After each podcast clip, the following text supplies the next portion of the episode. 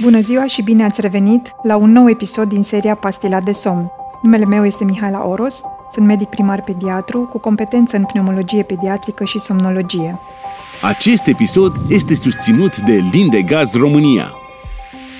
Am discutat în episoadele anterioare despre faptul că somnul este un proces dinamic și că în timpul somnului creierul este activ. Monitorizarea din timpul somnului se poate face cu o investigație numită polisomnografie, despre care vom discuta astăzi. Polisomnografia reprezintă o extensie a evaluării clinice care furnizează date fiziologice importante cu privire la multiplele aspecte ale funcției respiratorii și cerebrale în timpul somnului. Prin fixarea mai multor senzori, polisomnografia înregistrează diferiți parametri care evaluează arhitectura și calitatea somnului, respirația, prin înregistrarea fluxului, efortului respirator, saturației de oxigen și nivelului de dioxid de carbon, EKG, poziția corpului, mișcările membrelor și înregistrarea video. Ce se întâmplă practic în cazul în care aveți de efectuat o polisomnografie? În noaptea de analiză sunteți rugat să ajungeți la clinică cu câteva ore înainte de ora dumneavoastră obișnuită de culcare. Asistentul va monta o serie de electrozi în anumite puncte ale capului și corpului pentru înregistrarea în timpul somnului a activității cerebrale, musculare, a mișcărilor picioarelor, frecvenței cardiace sau activității altor organe în timpul somnului.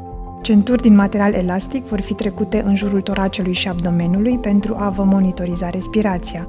Veți avea montat un senzor pe deget ce va înregistra nivelul de oxigen din sânge și bătăile inimii. E important de amintit faptul că montarea acestor senzori nu este deloc dureroasă. Ce se întâmplă în timpul înregistrării de noapte?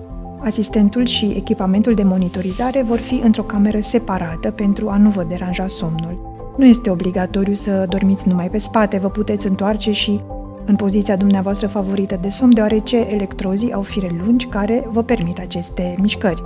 Somnul va fi de asemenea monitorizat video pentru a putea identifica eventualele particularități ale acestuia, mișcări necontrolate, coșmaruri, dacă din diferite motive trebuie să vă ridicați din pat în timpul înregistrării, asistentul vă va deconecta de la piesa intermediară de legătură și acest lucru vă va permite deplasarea. În cazul în care polisomnografia nu este disponibilă, se pot recomanda alte investigații alternative cu ajutorul dispozitivelor portabile, precum poligrafia sau monitorizarea cardiorespiratorie.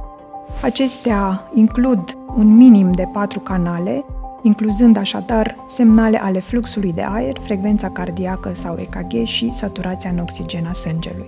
Atunci când la polisomnografie sau la poligrafia cardiorespiratorie se văd pe ecran acele pauze de respirație despre care am vorbit în episoadele anterioare că apar în sindromul de apnee în somn, unele cu durată de peste 10 sau chiar 20-30 de secunde, însoțite de scăderea importantă a oxigenului, este momentul în care știm că aceste probleme trebuie tratate cât mai repede. Mai multe despre modalitățile de tratament ale sindromului de apnee în somn vom discuta și în episoadele următoare. Vă mulțumesc pentru atenție, pe curând!